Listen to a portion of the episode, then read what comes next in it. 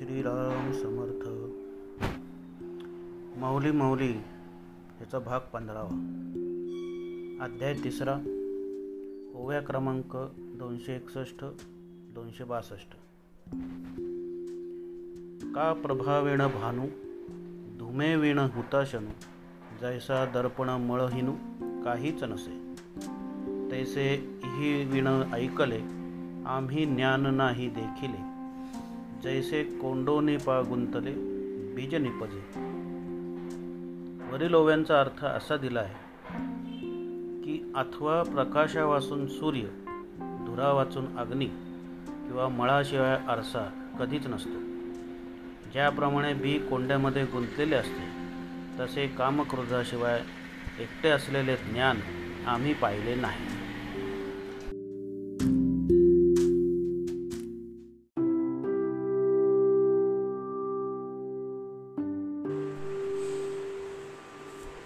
नमस्कार। श्री गणेशाय महा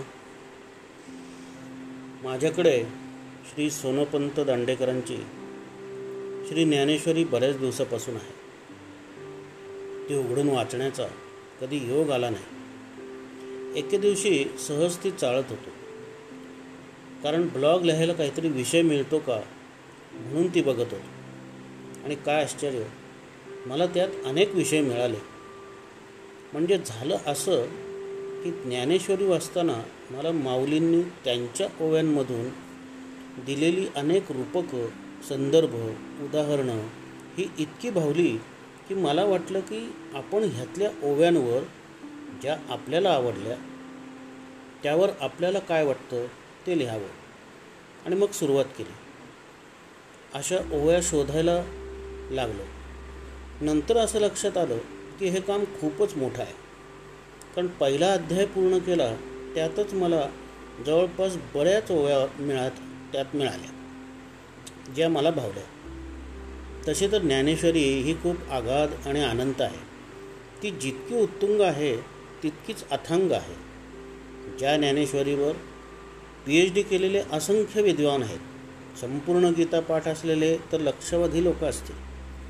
नित्य नियमाने श्री ज्ञानेश्वरीची पारायणं करणारेही हरिभक्त असंख्य असतील मी काय सांगणार श्री ज्ञानेश्वरीमधल्या ओव्यांवर? माझा तसा दावाही नाही. माझी तेवढी कुवत अभ्यास किंवा लायकी पण नाही. मग मी काय सांगणार आहे? तर ज्या ओव्यांमध्ये माऊलींनी वापरलेली रूपकं दिलेले संदर्भ उदाहरणं जी मला भावली ती मला का आवडली हे सांगण्याचा माझा खटाटोप आहे. आणि ती आजच्या आपल्या जीवनशैलीला अजूनही कशी लागू पडतात हे सांगण्याचा माझा प्रयत्न आहे. आणि दुसरं असं की मला असं वाटलं की ह्या ओव्या ज्ञानेश्वरांनी गीतेच्या निरूपणाच्या ओघात सांगितल्या. त्याऐवजी त्या स्वतंत्रपणे जरी वाचल्या तरी त्यातून केवढा गर्भितार्थ निघतो. आणि म्हणूनच मला त्या जास्त आवडल्या. ह्या माझ्या प्रयत्नाला कुठली अध्यात्माची किंवा अभ्यासाची जोड नाही. मला ह्या उभ्या वाचून जे वाटलं ते मी लिहित जाणार आहे. आणि तुमच्याशी हे शेअर करत जाणार आहे. हे कदाचित कोणाला पटणार नाही. पण माझी त्यांना नम्र विनंती आहे की कृपया गैरसमज करून घेऊ नये. माझी लायकी आणि माझी मर्यादा ही मी ओळखतो. तुम्हाला पटलं तर कमेंट करा लाईक करा किंवा शेअर करा. आता नमनाला घडाभर तेल न घालता आपण विषयाला सुरुवात करू.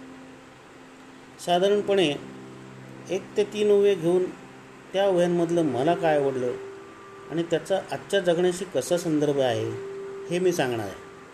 म्हणजे साधारणपणे एका भागामध्ये तीन ते चार ओव्या असतील. ह्यात मी अध्याय क्रमांक आणि ओवे क्रमांक देणार आहे. त्यामुळे तुम्ही ती बघू शकता. मग करायची का सुरुवात? अध्याय क्रमांक एक ओवी क्रमांक पस्तीस. एथ चातुर्य शहाणे झाले प्रमेय रुचीस आले आणि सौभाग्य पोखले सुखाचे येथ ह्या ओवीचा सर्वसाधारण अर्थ असा आहे की श्री व्यासांनी जी कथा सांगितली आहे त्यामुळे किंवा तेव्हापासून चातुर्य शहाणे झाले. तत्वार्थाला जास्त गोडी आली आणि सुखाचे सौभाग्य वाढीस लागले. आता मला ह्यात काय भावले?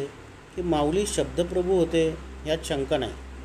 पण दोन समानार्थी शब्द एकापुढं एक ठेवून किती चपकल अर्थ त्यांनी प्रकट केला आहे चातुर्य शहाणे झाले म्हणजे नेमके काय झाले? प्रत्येकाकडे स्वतःची अशी उपजत हुशारी असते. त्याचा वापर तो योग्य ठिकाणी करतो. आपण सगळेच तसं करतो. अगदी सामान्य बाबीपासून एखाद्या मोठ्या निर्णयापर्यंत. म्हणजे अगदी रोजचं उदाहरण द्यायचं झालं तर आपण अगदी भाजी घेताना ती ताजी आहे का स्वस्त आहे का वगैरे गोष्टी आपण उपजत अवगत असल्यासारखं तपासून बघतो. वास्तविक तसं बघितलं नाही तर असा काय फरक पडणार आहे? पण घरी गेल्यावर किंवा वाटेत कोणी भेटल्यावर आपल्याला त्या भाजीवाल्याने कसं फसवलं हे निष्पन्न होऊ नये म्हणून आपण ह्या गोष्टी बघतो. म्हणजेच आपण किती हुशार आहोत किती चतुर आहोत हे दाखवण्याचा एक प्रयत्न असतो. पण माऊली म्हणतात तसं हे चातुर्य शहाणं असतं का? मग विचार येतो की हुशारी किंवा चातुर्य शहाणं कसं असू शकतं? माऊलींनी व्यर्थ शब्दांची कारंजी उडवलेली नाहीत. मला कळालेला अर्थ असा आहे की आपण हुशारीने भाजी तर पारखून घेतली पण भाजीवाल्याला तेवढंच पारखलं का? माणूस पारखायला जे जी हुशारी लागते तेव्हा ती शहाणी होते. आणि मग ह्या विश्वात आपल्यासारखेच इतरही आहेत. ते आणि मी सारखेच आहोत. सर्वाभूती एकसारखीच हुशारी आहे. पण माझी हुशारी चातुर्य हे माझ्यातल्या माणूसपणामुळे शहाणे झाले. ही भावना जेव्हा वाढीस लागते तेव्हा ह्या ओळीतला दुसरा भाग सुरू होतो. आणि तो म्हणजे प्रमेय रुचीस आले. म्हणजेच माझी जी तत्त्व मी आजपर्यंत जपात आलो त्याला गोडी आली. आता तत्त्व म्हणजे तरी नेमकं काय?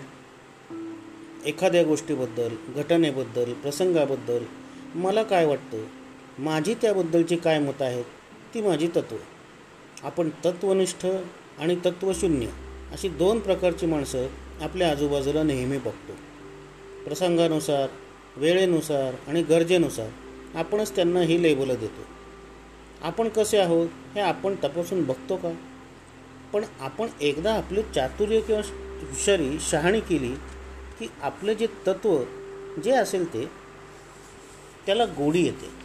ते कडवट वाटत नाही. आपल्यालाही नाही आणि इतरांनाही नाही. आणि मग ह्याची परिणिती काय? तर आणि सौभाग्य पोखले सुखाचे येतं. म्हणजे आपण सगळेच ज्या सुखासाठी अखंड दडपड करत असतो त्याला सौभाग्य येतं. म्हणजेच ते अखंड तुमच्याबरोबर असतं. जे सुख बोचत नाही जे शाश्वत आहे. म्हणजेच मानसिक समाधान सतत आपल्याबरोबर असते. जे शोधण्यासाठी आपण काय काय करत असतो ते असे सहजी आपल्यासोबत करते. मला भावलेल्या वरील ओव्यांचा ह्या अर्थाचा आणि ज्ञानेश्वरीतील अभिप्रेत असलेल्या अर्थाचा तसा संबंध काही नाही. माऊलींनी गीतेची आणि पर्यायाने ती कथन करणाऱ्या व्यासांची महती सांगण्यासाठी या ओव्या रचल्या. पण मी आधीच सांगितल्याप्रमाणे मला ह्या ओव्यातून काय जाणवलं हे मी लिहिलं. तुम्हाला काय वाटतं? हे पटलं तर लाईक करा कमेंट करा शेअर करा. आज इथेच थांबतो. नमस्कार.